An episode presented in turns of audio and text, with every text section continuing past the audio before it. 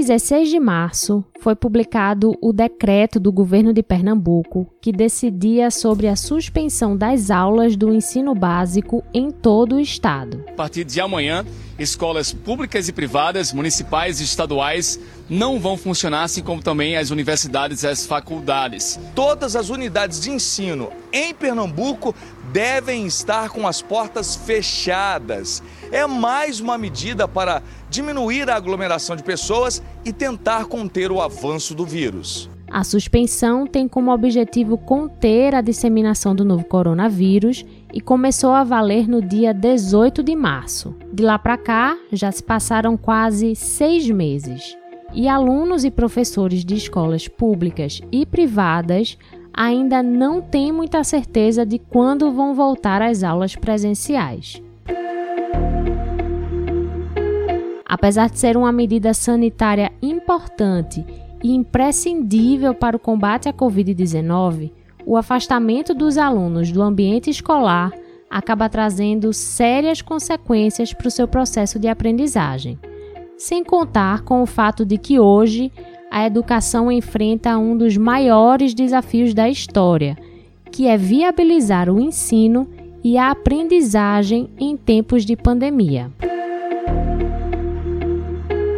Eu sou Ariana Pacheco e o Conexão UFPE de hoje vai discutir como a suspensão das aulas no ensino básico vem impactando a formação de crianças e adolescentes e sobre como a educação vem enfrentando os desafios desse momento. Sobre esse assunto, eu converso com Márcia Ângela Aguiar, professora titular do Centro de Educação da UFPE e coordenadora do Fórum Estadual de Educação de Pernambuco. Márcia, quero começar te fazendo uma pergunta bem elementar, mas que eu acho que é muito importante para o que a gente vai discutir aqui hoje, que é o que é a escola? É, a escola é um espaço de socialização muitíssimo importante para as novas gerações, as gerações convive conosco nesse, nesses tempos. E, assim, é um, um, local de construção da cidadania, né, de exercício da cidadania, contribui para a formação humana. Então, desempenha um papel extremamente importante na vida de todos nós. Não é? A escola, no momento que ela é um espaço dessa interação social, ela também está o tempo todo recebendo influxos da própria sociedade. Então, no momento que estudantes eles estão participando desse ambiente, eles estão interagindo uns com os outros, eles sofrem influência da sociedade. Ali é um universo que tem características próprias. Então, na realidade, é algo indispensável ao próprio crescimento humano né? e a uma conquista da sociedade.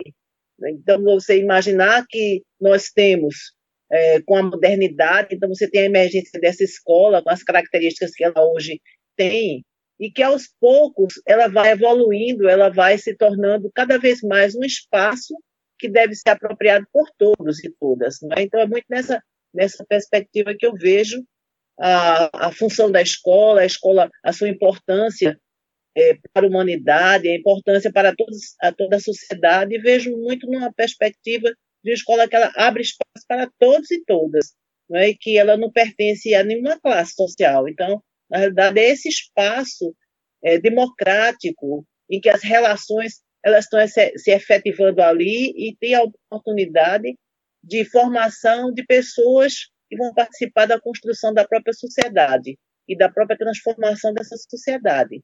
Então, a escola ela sempre traz essa promessa, apesar de ser um espaço que também você tem toda a reprodução social também se verifica nesse espaço, mas ela tem esse componente extremamente importante que é o da transformação.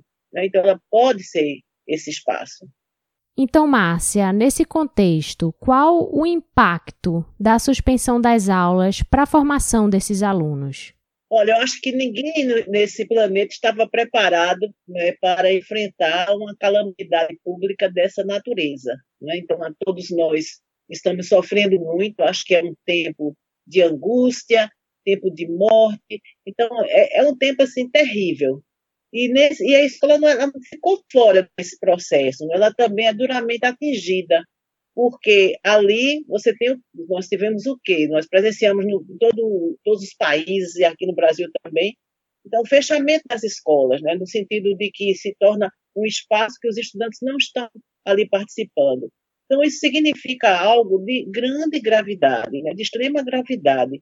E esse espaço tão importante para a socialização, então ele deixa de permanecer aberto no sentido do acolhimento desses, desses estudantes e é, esse é, causa um impacto muito grande né, na vida das pessoas, na vida dos estudantes, na vida de uma geração. Então, na realidade, nós temos uma situação que ela é muito séria nessa, nessa perspectiva dessa ausência desse espaço. Agora, por outro lado, nós temos a certeza de que a primeira questão a ser considerada é exatamente a questão da vida. A vida, ela está acima de tudo e de todos. Né? Então, na realidade, os esforços nesse momento é para a preservação da vida. Esse é o valor maior. Todos, os demais ficam todos subordinados à vida. Então, claro que a gente tem a questão do direito à educação, que no caso brasileiro está sendo é um direito assegurado pela Constituição Federal, por leis, no caso da LDB, por exemplo, mas nós temos que considerar que esse direito está subordinado ao direito à vida. Então, acho que nesse momento não há nem, assim, não, não há nem o que discutir no sentido de qual é o valor maior. O valor maior é a vida. Então, a partir com essa perspectiva, vamos pensar como é que vai se, se ter um tipo de atuação com relação à escola que permita que sejam minimizados os problemas que são gerados, então que foram que vêm sendo gerados, foram gerados, estão sendo gerados com relação a situação daqueles que frequentam essa, essa escola.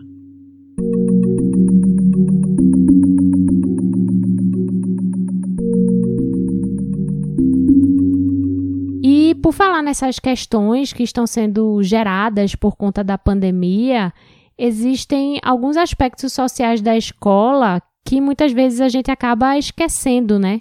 Por exemplo, muitas crianças dependem da merenda que é oferecida, para algumas, estar na escola é uma oportunidade de ficar longe de um lar abusivo, entre outros fatores que acabam entrando aí nessa conta, né? Nesse contexto, Márcia, como é que a suspensão das aulas vem impactando especificamente essas crianças mais vulneráveis?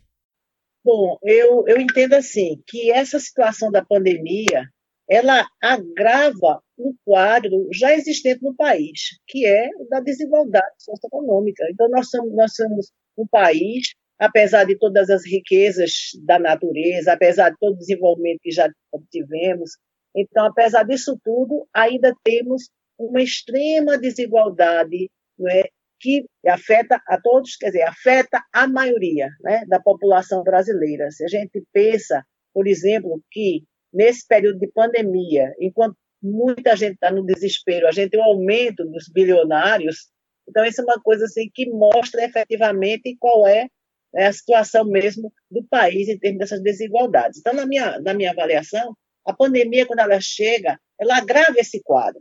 Então, o que já estava sendo altamente problemático, então ele passa a ter uma dimensão muito maior. E isso causa né, um grande impacto na, na escola, ele um grande impacto nas redes de ensino e especialmente ele exige então que tenha uma reação coordenada, que tenha uma reação em que os vários os vários setores possam se unir para poder ter ações dialogadas e ações coordenadas para tal. E isso tem sido um dos grandes problemas que a gente tem enfrentado no Brasil, que é a ausência de uma, de uma coordenação nacional que tivesse possibilitado, e ainda possibilite, que as ações elas sejam de fato efetivas, no sentido de que haja uma dimensões que se entrecruzam, políticas intersetoriais, então que consigam dar um respaldo para que no, setor da educação ele consiga dar as respostas adequadas ao que o momento exige. Na hora que você tem uma situação tão diferenciada do ponto de vista da população, em que você tem uma convivência de um grupo menor, que tem todos os privilégios, e um grupo muito maior, que esse aí sofre todos os problemas decorrentes da, da ausência de condições dignas de vida, Então, isso também se reflete na escola. E a escola é importante exatamente para poder minimizar né, essa, essa situação no sentido da garantia de que aqueles que ingressam nessa escola eles tenham a possibilidade, no sentido da aprendizagem, de que essa escola, esse espaço, ele não seja um elemento a mais de discriminação, a mais que vai é, conduzir para um, um maior afastamento né, das benesses mesmo do próprio desenvolvimento da nação.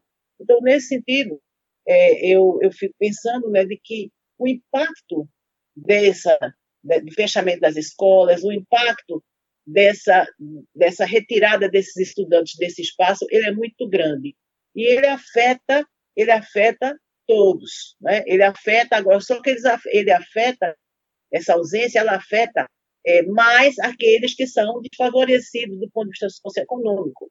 Né? Na realidade, na hora que você imagina que é bem diferente a situação de um estudante que ele é, pertence a uma determinada classe, que tem todas as condições de viabilizar a alimentação, condições de moradia, os recursos tecnológicos, você pega uma outra população que é extremamente vulnerável, que não tem uma casa, que não tem condições mínimas de infraestrutura que lhe garanta uma vida digna, que não tem acesso aos recursos tecnológicos, não tem internet, não tem. Tudo isso faz com que tenha um impacto muito grande.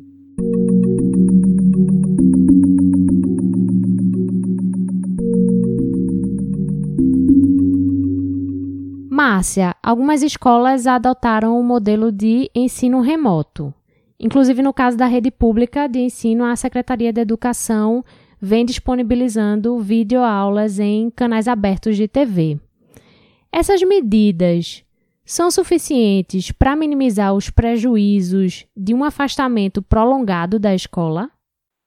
Olha, eu, eu acho que todos os esforços que estão sendo feitos por parte dos sistemas de ensino, e, eu, e agora eu me refiro particularmente aqui no, no, estado de Pernambuco, eu acho que todos os esforços que estão sendo feitos pelas secretarias de educação, pelo Conselho Estadual de Educação, então pela, pela União dos Dirigentes Municipais de Educação, acho que são esforços válidos no sentido de buscar minimizar, porque nós não vamos superar o, o problema das aprendizagens dos estudantes. Então, superar as questões atinentes a, essa situação somente né, com essas medidas, mas sim podem ser minimizadas. Eu acho que isso, né, toda essa proposta, essa proposta que veio sendo construída, se a gente, se a gente pensar, né, quer dizer, quais foram os setores que tomaram as, as primeiras iniciativas é, fora da Secretaria de Educação né, do Estado, a gente vê, verifica que imediatamente um dos setores que se mobilizou e que tratou de discutir, de buscar, de ouvir, de apresentar uma proposta, a gente tem um exemplo assim que eu acho muito pertinente, que é o do Sindicato dos Trabalhadores de Educação de Pernambuco. Então, o sindicato foi, então, teve uma, uma reação positiva, então, muito rápida. Então, procurou, em todos os municípios, então procurou escutar os profissionais da educação, procurou escutar as famílias para poder apresentar a própria Secretaria de Educação, apresentar a, a, aos, sistemas de ensino então, propostas de como é que poderia se reagir então a essa a essas necessidades que estavam sendo ali postas. Então, e muito naquele sentido. Eu acho que foi, foi um caminho muito interessante que o Centep ele, ele, ele assume, né, no sentido de propor condições que seriam necessárias para esse período de tanto sofrimento, como também eu achei que teve um papel relevante a Undime, Pernambuco, a União dos Dirigentes Municipais de Educação de Pernambuco, que tem à frente o professor Nathaniel, que é o seu presidente.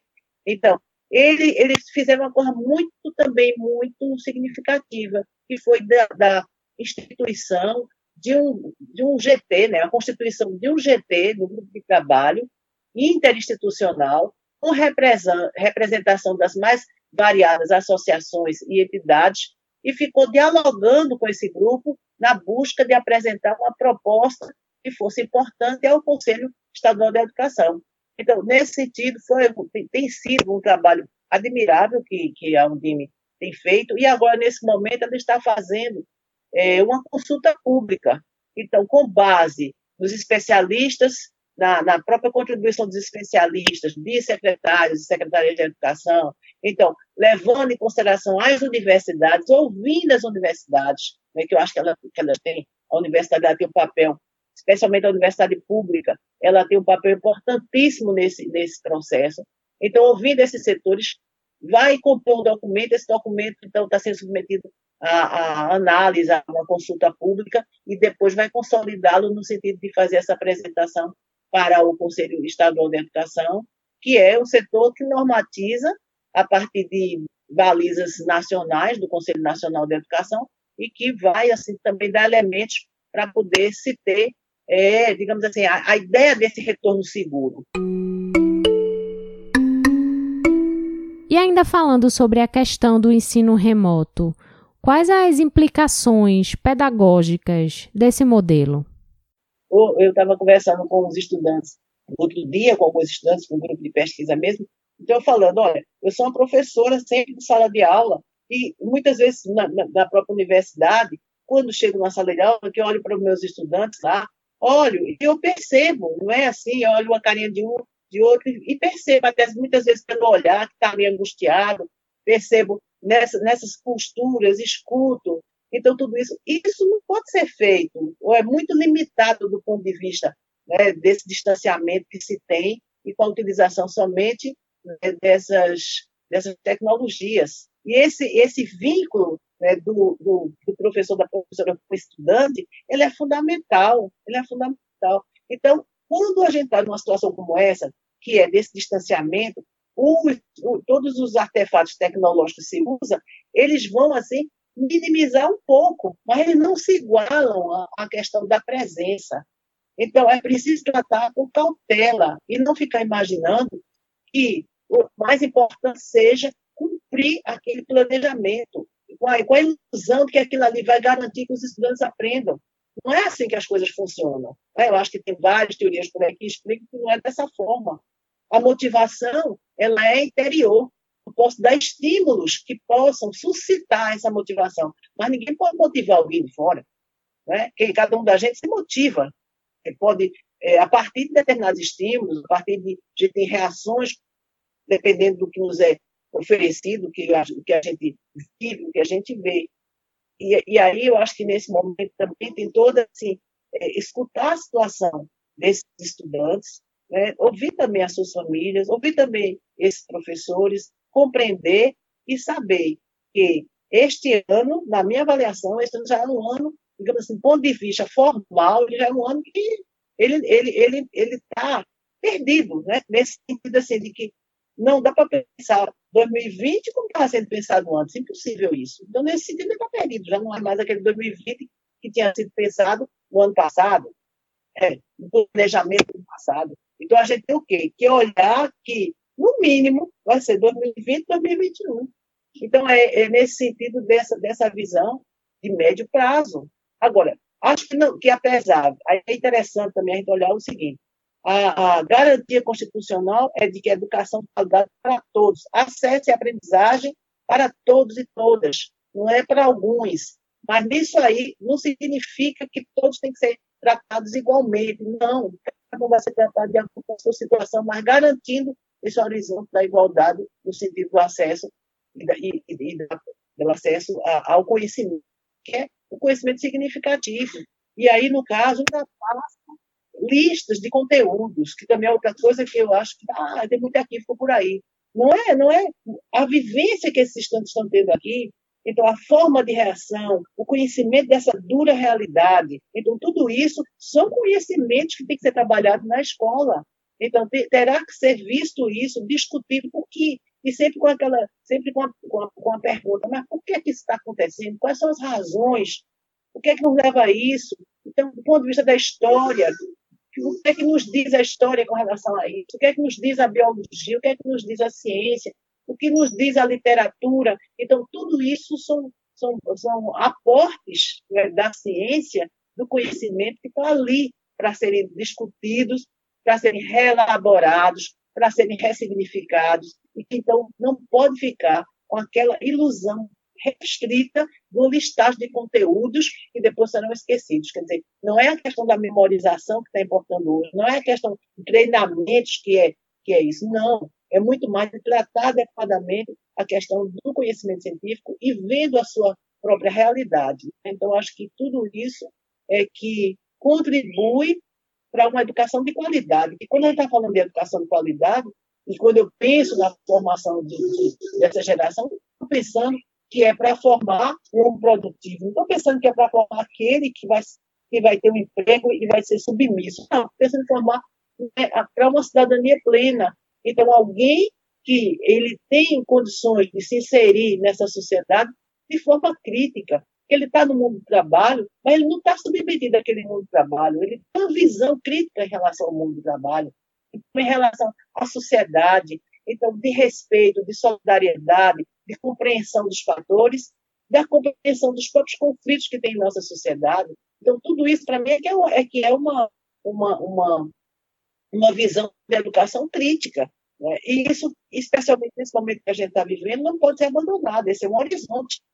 E, e na realidade, é, com relação a isso tudo, que a gente teria que estar se debruçando, discutindo e com respeito, com diálogo, com solidariedade. Eu acho que que é muito isso.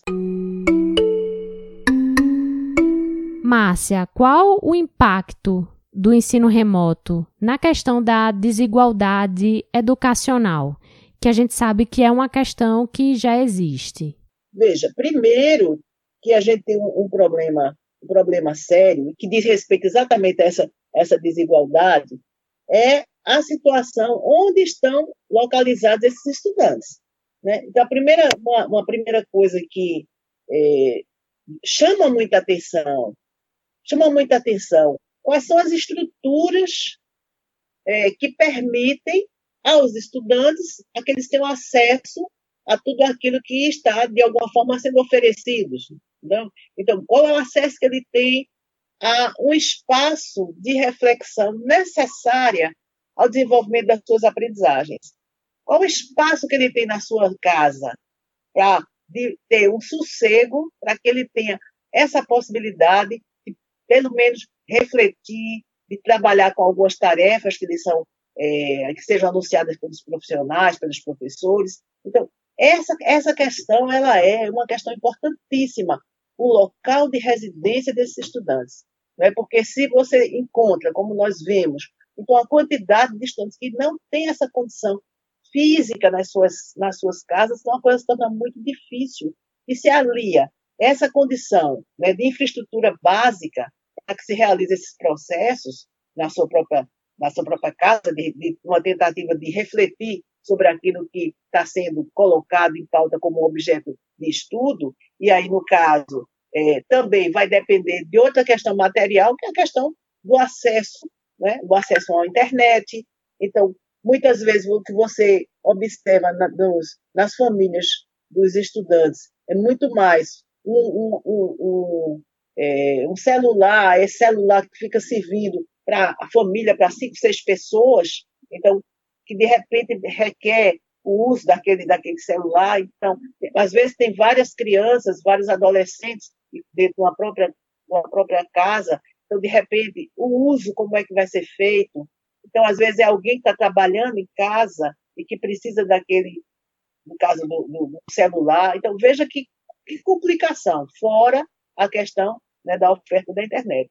Agora, veja, isso, desse ponto de vista, dessas condições materiais, há uma exigência de que políticas, políticas, do ponto de vista do governo federal, especialmente, então, que sejam elaboradas de comum acordo também com os governadores, com os diversos, diversos setores responsáveis por políticas, seja políticas de saneamento, políticas que são voltadas à garantia mesmo dessas condições que permitam a internet para todos, banda larga. Quer dizer, tudo isso requer um esforço muito grande por parte do país. Então, quando eu estava falando logo no início, dizer, de uma da, que a gente percebe a ausência né, de uma coordenação nacional, ela tem implicações nisso tudo. Porque se a gente já estava dentro, entrando numa pandemia, então sabíamos que estava se passando em outros países, e não foram tomadas as providências necessárias para poder diminuir esse impacto, inclusive das mortes, então isso é muito grave. E olha, se a gente não observou em muitos momentos o desrespeito à vida, então o desrespeito à educação já vai entrando nesse rol, porque na hora que nós tem o respeito a esses direitos, né, então fica muito difícil. Márcia, e no caso dos professores? Eles estavam de fato preparados para o desafio que é a questão do ensino remoto? Não. Minha resposta é bem, é bem assim, não nesse sentido dessas necessidades urgentes que nós temos. Né? Agora, pensando assim, né, dizer, nós víamos com, uma, com um avanço científico-tecnológico grande mas não tão acelerado quanto que nós estamos presenciando hoje. Né? Então, isso também impacta, impacta a escola, impacta a formação né, desses profissionais de educação e requer que estejam sejam desenvolvidas políticas que garantam essa formação. Isso implica em formação continuada, né? Quer dizer, não é a formação inicial, é a formação continuada. E nesse sentido, eu acho que é um bom exemplo a forma como a Universidade Federal de Pernambuco ela tem reagido nesse processo. É, a, a universidade ela tem feito um esforço de ausculta de todo, de todo o corpo é, de profissionais da sua instituição, mediante os colegiados, seja colegiados de departamento, seja colegiados da pós-graduação. Então, se você olha, por exemplo, o Centro de Educação da UFPE, tem programa lá destinado tanto internamente aos professores, e as professoras, todos nós temos a possibilidade de ter acesso a cursos que estão sendo esse tempo todo oferecidos de diversas maneiras. Então, ao mesmo tempo, nós estamos também vivenciando situações de ter disciplina sendo oferecida nesse, nesse semestre, foi um semestre suplementar, que foi, então, é, estruturado para tal. Então, experienciando novas formas, como é que isso está se dando. Então, estamos também no processo de aprendizagem e, uma, e, e um processo que ele é respeitoso, que é um processo que é em cima de diálogo. Então, para a educação básica também teria que ser dessa forma. Então, diálogo com esses profissionais, respeito a esses profissionais, então, ajuda no sentido dessa, de que seja é, realmente colocado em suas mãos tantas condições materiais como já me referi. Então, como é que você vai exigir de um, de um professor, de uma professora, que ele nunca teve a necessidade da utilização desse recurso de forma intensa, então ele não teve. Então, como é que vai aprender nesse momento, que é ao mesmo tempo que ele está tendo já esse diálogo com esses estudantes? Então, é preciso ter formas de fazer isso e formas que poupe também esse professor. Né? Porque o que eu tenho observado, eu tenho visto muito, é que nesse afã de dar resposta imediata e da melhor qualidade, muitas vezes com esse afã, estamos sacrificando também professores, professores, professores exauridos, que não, não tem mais nem momento de descanso, porque está o tempo todo dá uma angústia, porque tem que responder a essas necessidades que aparecem e que vêm no sentido de domínio de tecnologias, de recursos tecnológicos, de metodologias, que ele não estava habituado. Então, como vai fazer isso em tempo tão curto?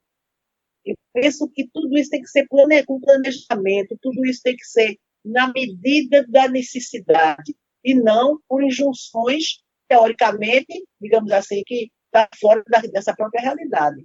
Penso que o planejamento dessas atividades tem que ser cauteloso, tem que ser metódico, e tem que ser no sentido né, de que nós temos, nós não podemos transformar coisas que levaria um ano, você dá em uma semana, não é possível assim. Aí você vai ter que olhar o que é que é possível ser realizado. Tem que contar também né, com estruturas de apoio tem que contar com diálogo. Sempre, agora, veja, não tem muita diferença no sentido, né? Eu falando assim, no sentido. Uma escola que tem um projeto político-pedagógico que tem sido trabalhado pelos professores, então, por gestores, por todos aqueles que integram a escola, pessoal de, de todos, todos os trabalhadores de educação ali presentes, uma escola que ela tem um ambiente que seja um ambiente coletivo de discussão, de diálogo. Então, que tenha um, um, um espírito de solidariedade, tudo isso faz uma grande diferença em relação a outros que, que têm uma gestão autoritária, que recebe uma orientação da Secretaria de Educação e que vai e, e quer impor Então, isso, isso tem muita diferença, no sentido de que todos esses ambientes têm que ser pautados pelo diálogo. Também não dá para uma Secretaria de Educação ela ser como se fosse, não é, digamos assim, uma, ter uma, uma feição, ter uma, uma posição autoritária com relação a esses professores. Não. Eu acho que tem que ser criadas em todas as instâncias colegiados para discutir, para participar, para construir.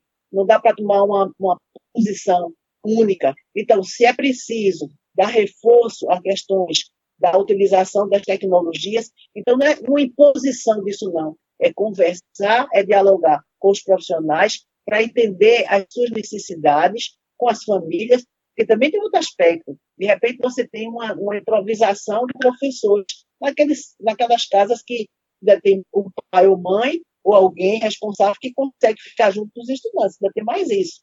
Né? De repente, você também tem uma improvisação, a angústia de pais e de mães, especialmente com as crianças pequenas, de estar fazendo coisas que nunca fez.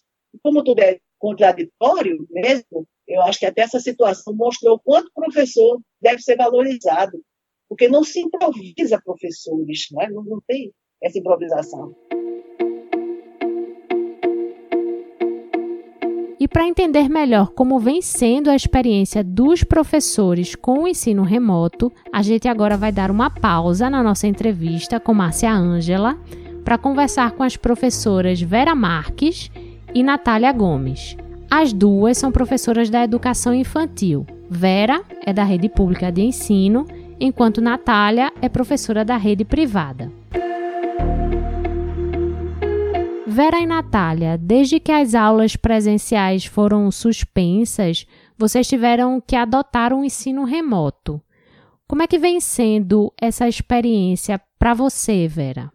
Inicialmente, eu tive que me organizar com relação aos horários e eh, reuniões com a coordenação pedagógica, gravação das videoaulas, que era no horário que está sendo no horário completamente diferente da minha atividade laboral. Eu estou gravando à noite, porque ou eu gravo na sala ou, ou gravo na varanda, que é o lugar mais acessível, e à noite, porque é mais silencioso.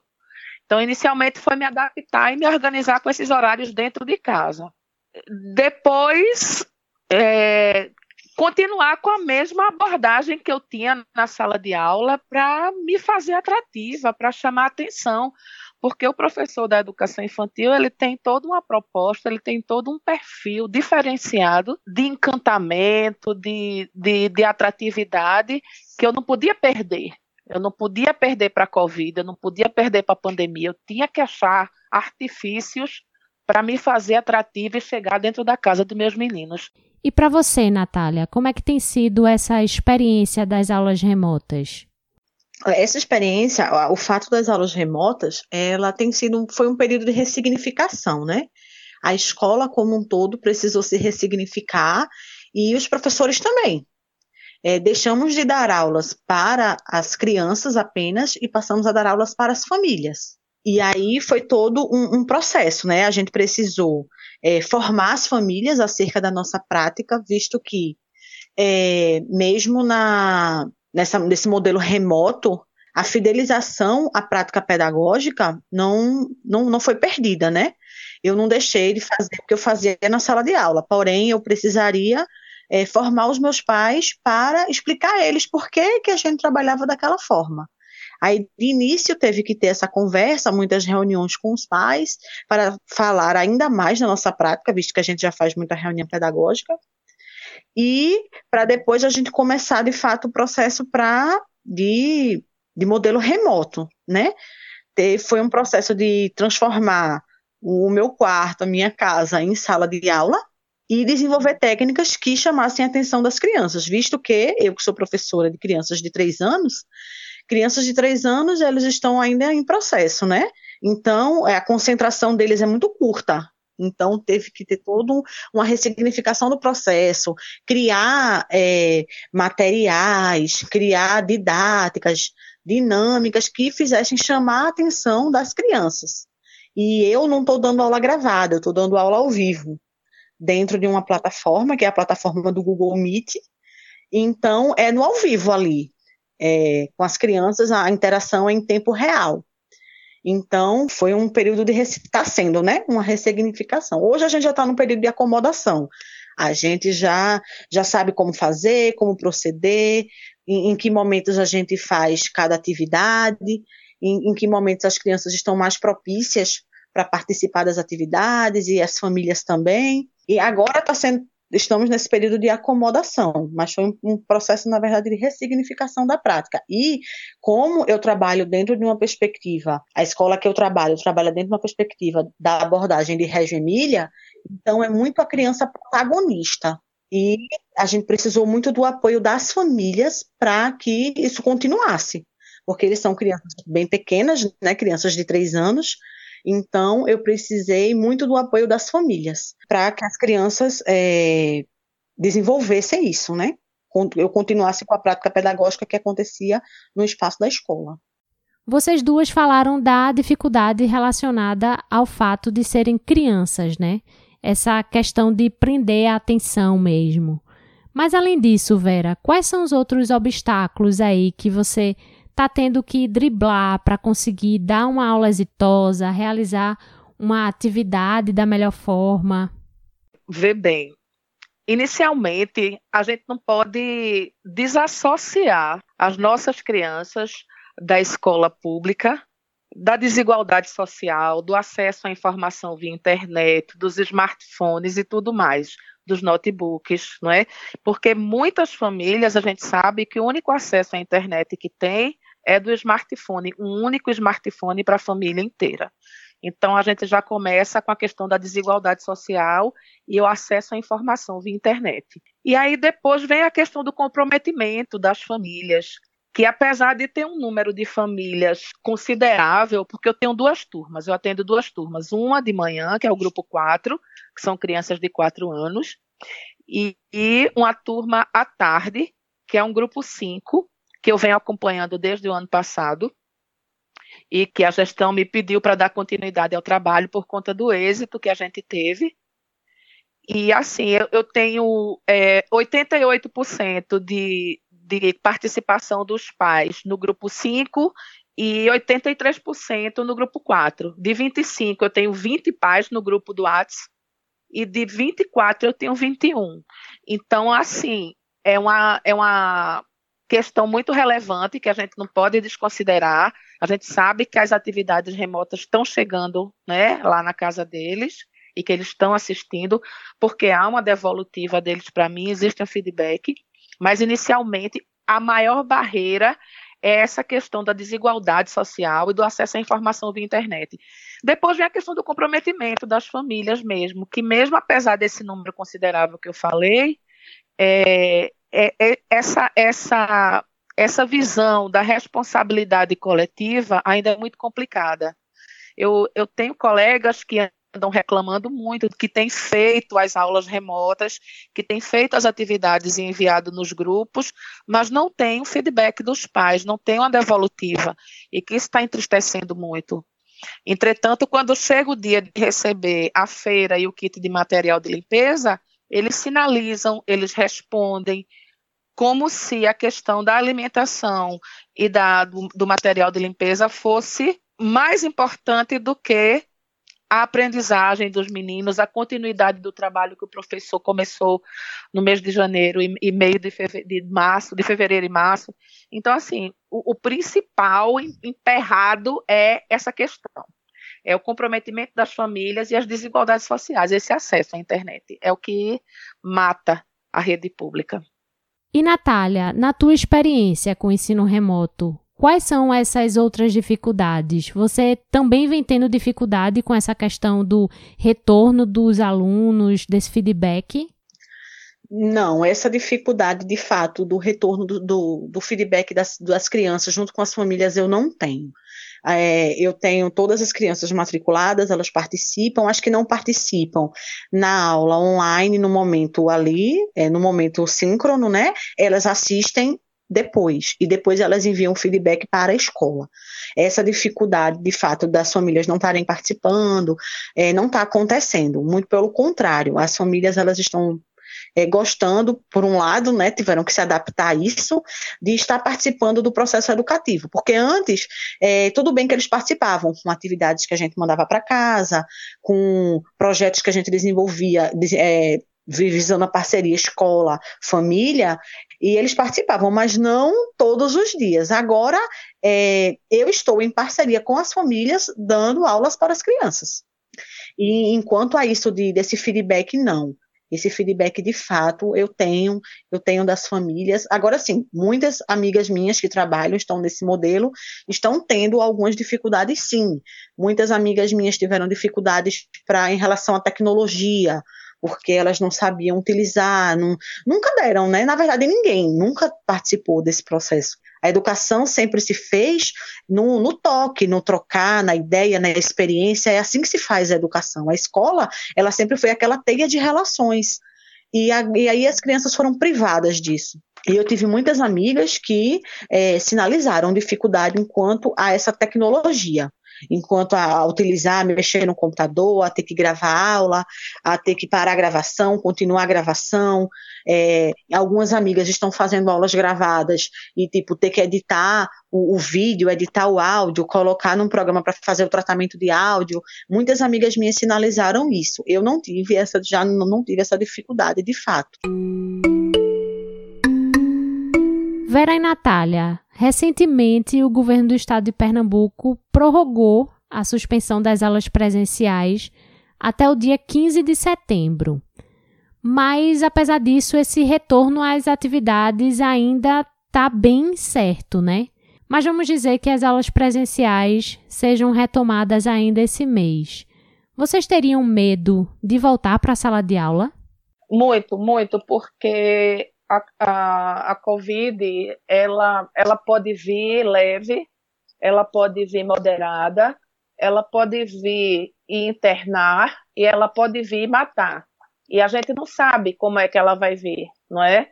Ela não, a, gente, a gente tem muitas incertezas com relação ao vírus, com relação à doença. E no início eu fiquei muito mais apreensiva do que eu estou hoje. Mesmo com a liberação dos espaços, mesmo com o afrouxamento de alguns setores, eu ainda não me sinto segura, eu não me sinto segura ainda de circular nos espaços, eu ainda, ainda continuo com o mesmo protocolo de tirar sapato, de higienizar a entrada de casa, de tomar banho todo mundo, tirar roupa, jogar dentro da máquina, lavar. E não me sinto segura. Então, se for para voltar dia 15, nós vamos voltar mas principalmente na educação infantil, eu não vejo como, por conta da distribuição dos espaços dentro da unidade, como é que isso pode acontecer, minimizando os riscos de contaminação. Então, hoje, eu não me sinto segura, daqui a 15 dias ainda não me sinto segura, provavelmente daqui a um mês também não. Enquanto não sair a vacina, eu não, não vou me sentir segura de voltar. É, eu acredito que ninguém se sinta seguro, né, sem essa vacina, sem uma solução é, para nada, é, sem saber. É, eu tive muitas pessoas próximas que pegaram, algumas pessoas até chegaram a óbito. E é, acredito que não, ninguém se sente seguro. Agora, sim, é, visando o lado da escola privada, né, muitas escolas privadas fecharam, e as crianças estão fora desse espaço da, da interação e tal. É assim, se tiver que voltar, nós vamos voltar. Acredito que nenhum educador nenhuma pessoa está se sentindo segura. Eu, como Vera, é, continuo nesses mesmos protocolos de chegar em casa, entrar pelos fundos da casa, tirar toda a roupa e fazer tudo isso. É, a minha preocupação na volta é porque o que, é a educação infantil? A educação infantil é interação, é o toque, é o abraçar, é o beijar, é o brigar, é o reconciliar. Então, como é que as crianças, por mais que as famílias elas digam em casa, elas falem, nossa, está se falando de criança de três anos de idade. Como é que essas crianças vão ficar sem tocar o amigo? Como é que essas crianças vão ficar sem abraçar, sem beijar, sem compartilhar o brinquedo? É, esse mar de incertezas deixa a gente com medo da volta. É, a minha preocupação, de fato, é essa. Se sentir segura, ninguém se sente. Porém, É, o que eu, eu vejo, eu ando vendo, é, até em rede social, eu não saio de casa, só saio de casa de fato para supermercado e para atividades essenciais. Eu vejo muitas crianças na rua. Quando eu vejo amigas minhas postando foto na praia, viajando, no shopping, em um monte de lugar, e às vezes eu fico me perguntando: nossa, essas crianças só vão pegar o Covid na escola? Elas podem pegar o Covid em qualquer lugar né? E é, me sentir segura, não me sinto, porém, me levanto em relação a essas questões. É, o governo abriu tudo, facilitou tudo, assim, praia, shopping, tá tudo aberto mesmo com as restrições. Muitos lugares as crianças estão sem máscara. Um dia eu precisei ir ao centro e o que eu mais vi na rua foram crianças sem máscara. Parecia que era dia das crianças, de tanta criança que tinha dentro do shopping, na praça da alimentação, e, e tudo sem máscara. Aí me levanta esse questionamento: será que as crianças elas só vão pegar é, o Covid é, na escola? Será que elas também não podem pegar quando elas vão no shopping, ou quando elas vão na praia, ou quando elas vão em qualquer outro lugar?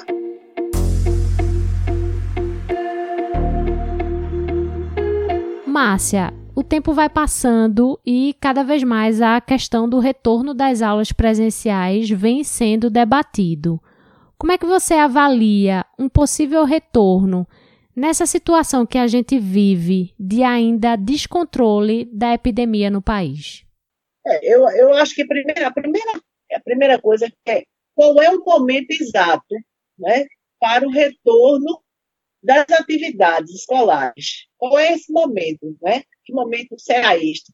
Então, esse momento, tanto para o Estado, para a rede pública como para a rede privada, é, para mim, é muito mais no sentido de se ter essa garantia do ponto de vista dos protocolos de biossegurança. Então, acho que esse aí, a questão da saúde, a questão sanitária, então, é preciso que diga, né, que tenha uma instância que seja responsável, respaldada por indicadores científicos seguros de que é possível voltar, é possível retornar às aulas. Então, acho que isso aí a gente não poderia, de jeito nenhum, abrir mão dessa exigência.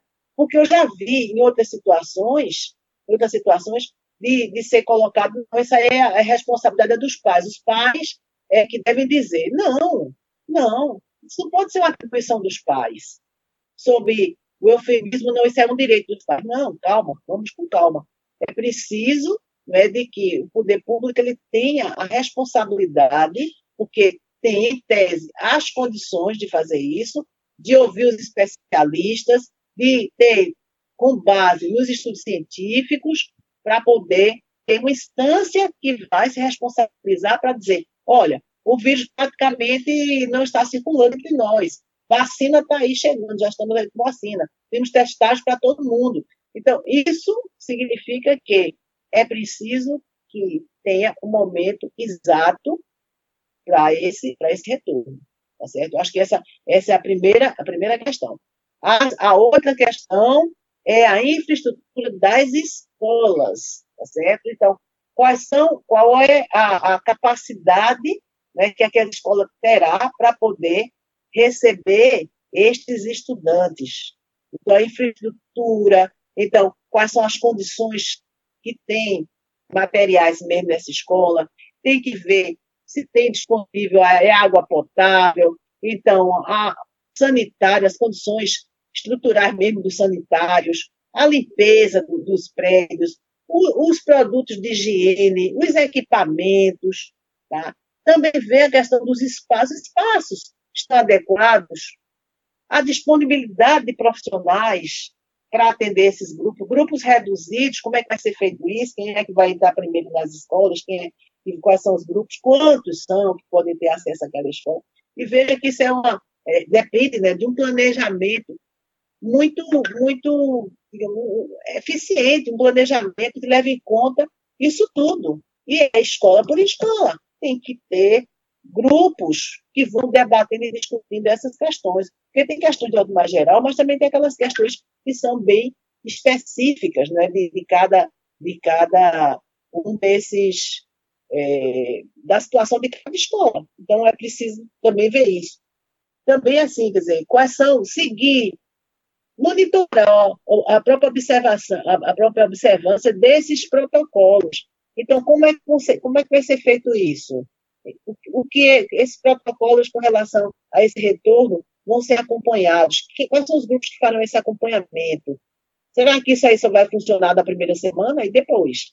Tá entendendo? Então, porque muitas vezes dá a impressão que, ah, passou a primeira semana, então, quem é que vai garantir, então, essa situação do, do, do distanciamento, do distanciamento? Como a gente viu, como domingo agora, quando nós vimos como é que estava as nossas praias aqui, então as ruas como é que ficaram esse domingo, então você imagina que nas escolas estão com os meninos que estão ansiosos e meninos ansiosos para ver os seus coleguinhas, então esse retorno vai, como é que vai ser feito isso? Então isso depende de muita, né, de muita, de muita conversa, de muito diálogo.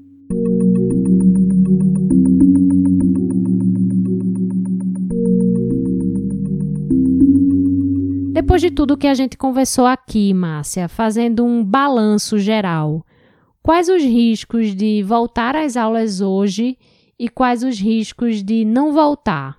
A gente consegue é, fazer essa oposição?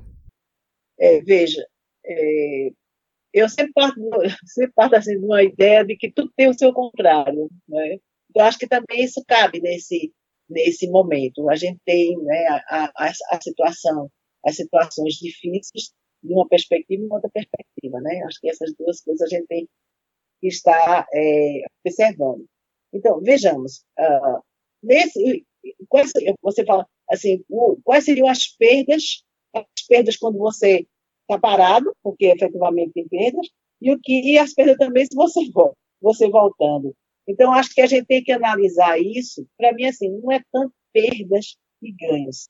Para mim, é muito mais como enfrentar esses processos, esses processos que a realidade não está é, apresentando. Então, esse momento, quais seriam os processos que deveriam ser levados em consideração?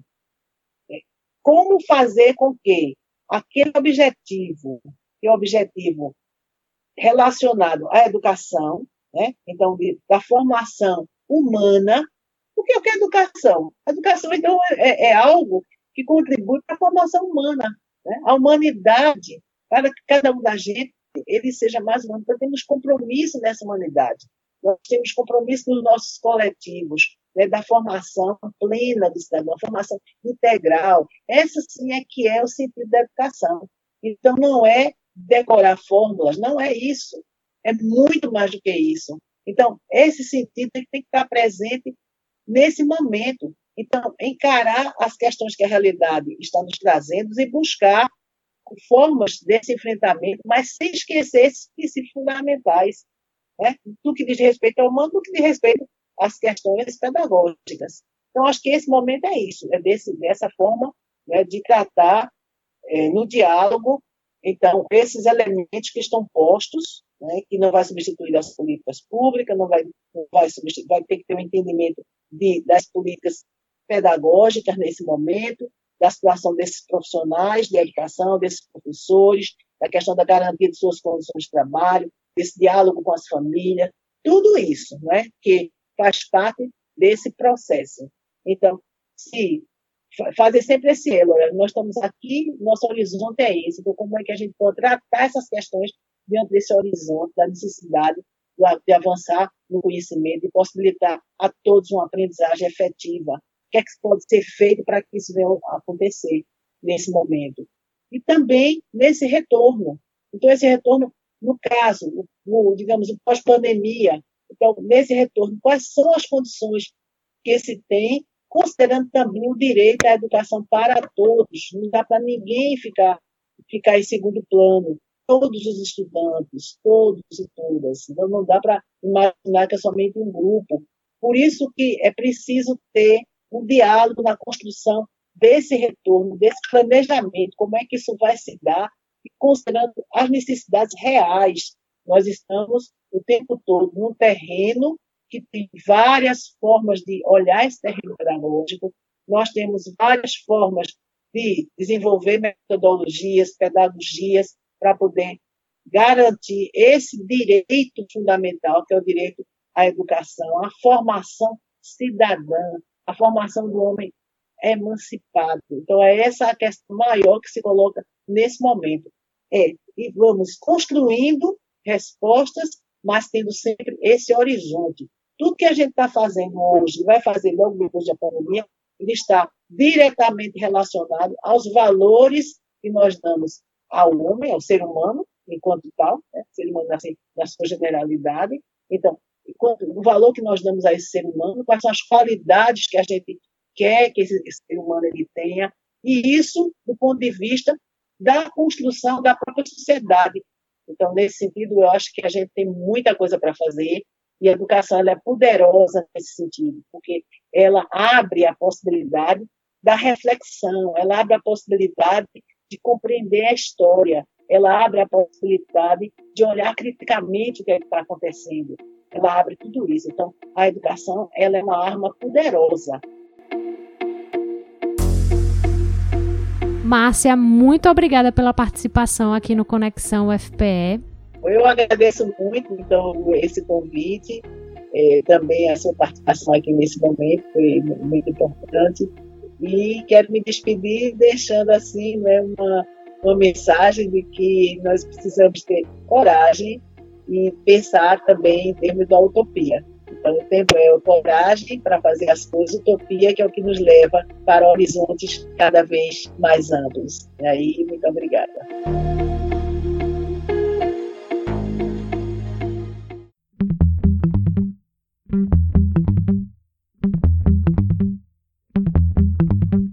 Esse foi o Conexão UFPE, uma produção da Assessoria de Comunicação da Universidade. Eu sou Ariana Pacheco e esse programa contou com áudios de TV Globo Nordeste. Quem assina a produção junto comigo é Maria Eduarda Araújo. Você consegue falar com o Conexão através da página Conexão UFPE no Facebook e pelo Twitter, arroba Conexão UFPE. Deixa lá a sua sugestão ou comentário.